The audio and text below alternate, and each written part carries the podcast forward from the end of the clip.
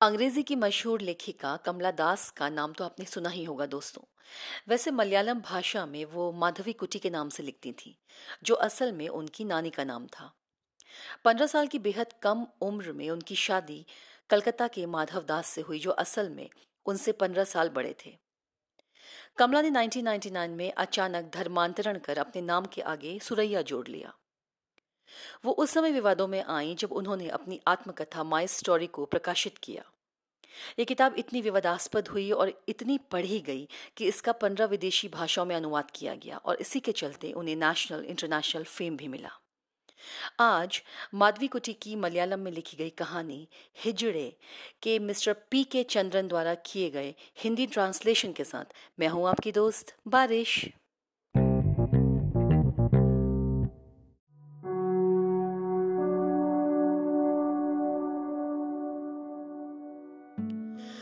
बंबई के सांकलीवाड़ा नाम की दलदली जगह में केवल हिजड़ों की एक कॉलोनी है।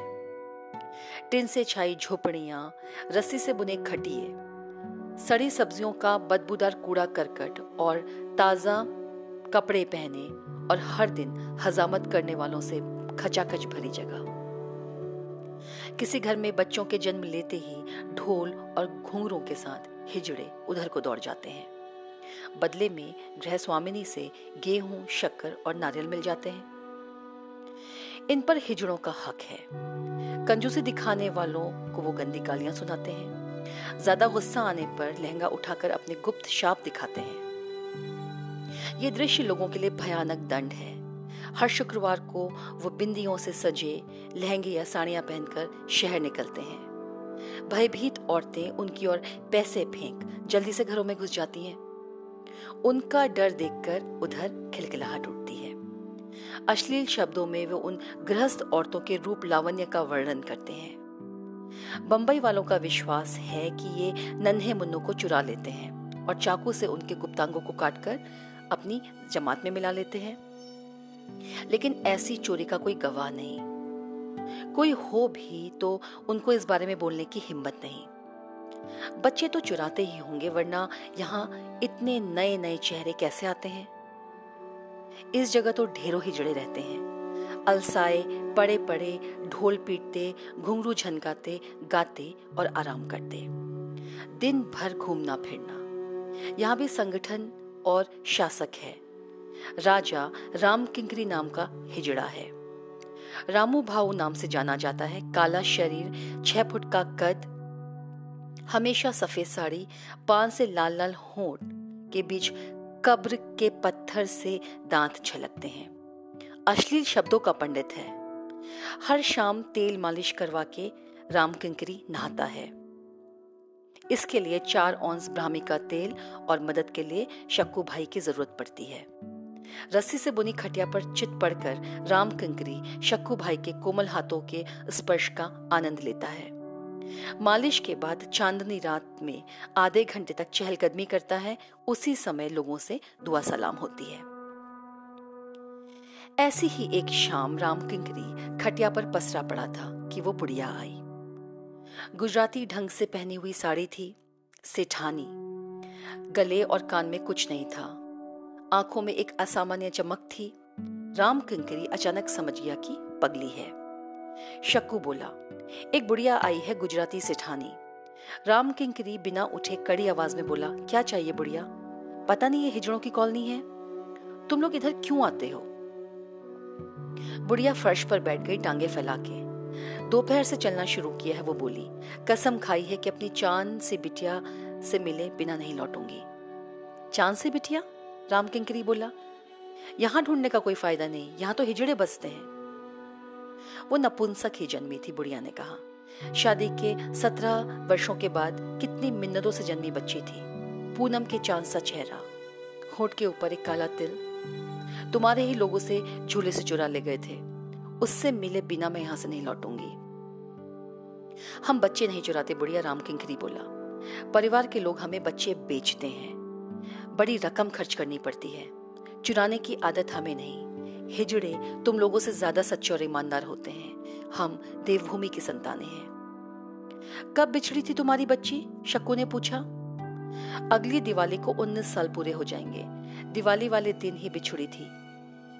बड़े सवेरे नहाने गई थी, तभी किसी ने चुरा लिया। मैं नौकरानी वाले कमरे में लेटती थी। पति और सास को नपुंसक को जन्म देना बहुत बुरा लगा। वे लोग तो उसका गला घोटने को उतारू थे। मेरे शोर मचाने पर उनकी, उसकी जान बची। पर उनका सख्त आदेश था कि बच्ची को नौकरानी के कमरे में चोरी छिपे पालना है।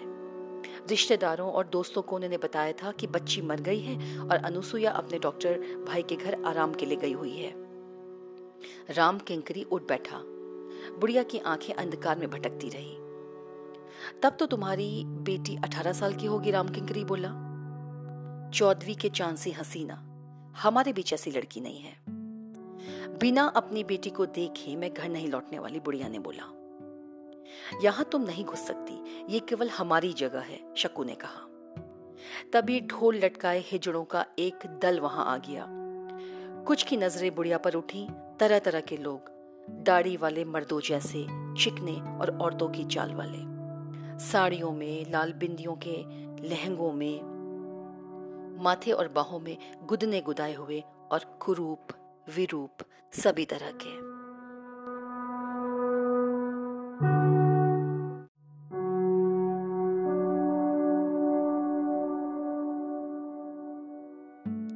ये कौन है?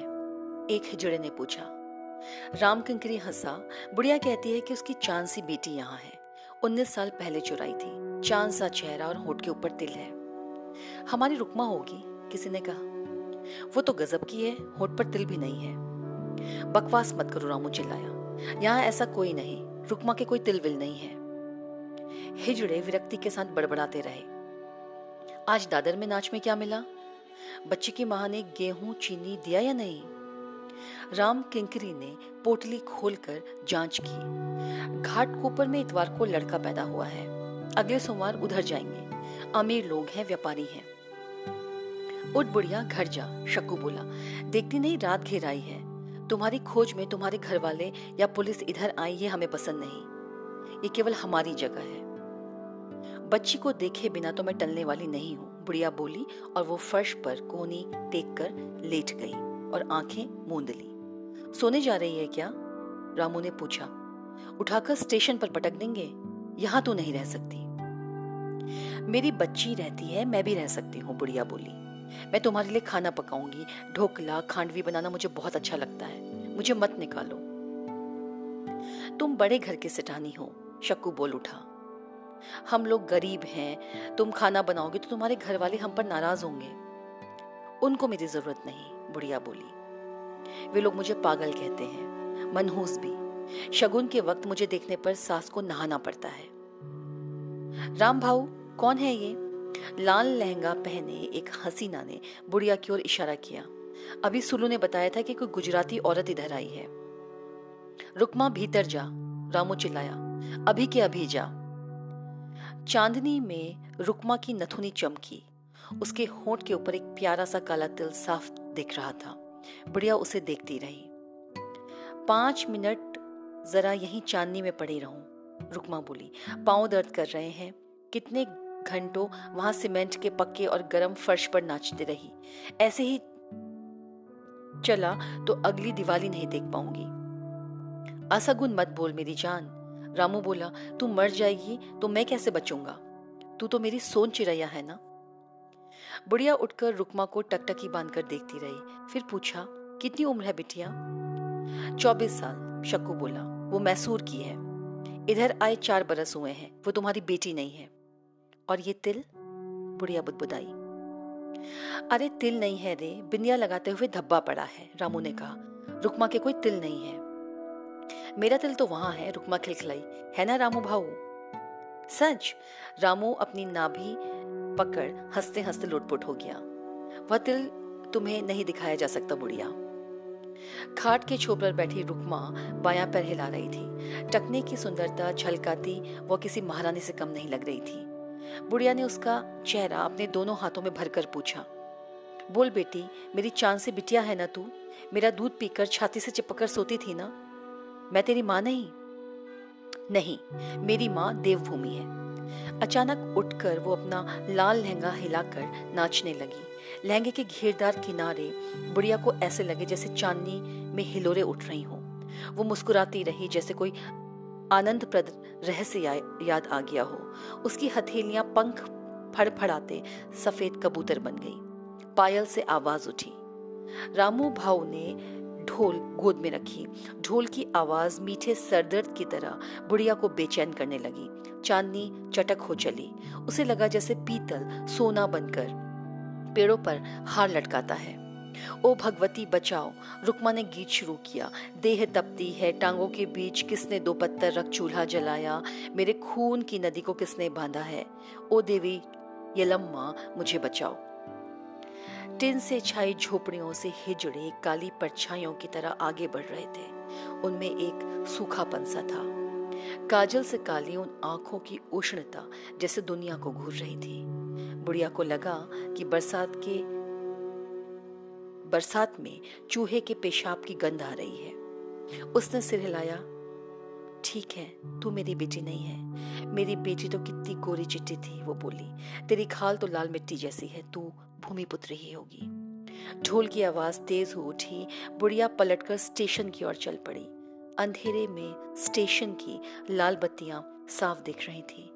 हिजड़े के ढोल की आवाज़ कानों का पीछा कर रही थी।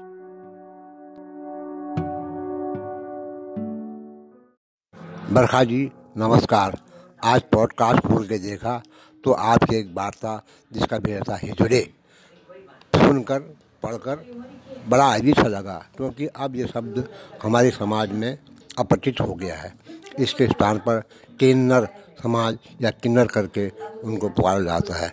मगर धीरे धीरे जब आपकी पूरी कहानी पढ़ी, उसमें तीन पात्रों में जो आपने संवाद की रचना की है, वो बहुत ही मन भावन और दिल को छू लेने वाली थी और एक वास्तव से आपने अवगत कराया है। आपकी वाणी में तो वैसे भी ओझ है। कहने का एक जो ललक है आपके अंदर में, वो अपने आप में अनोखी और शानदार है। जितनी भी तारीफ़ की जाए, बहुत कम है।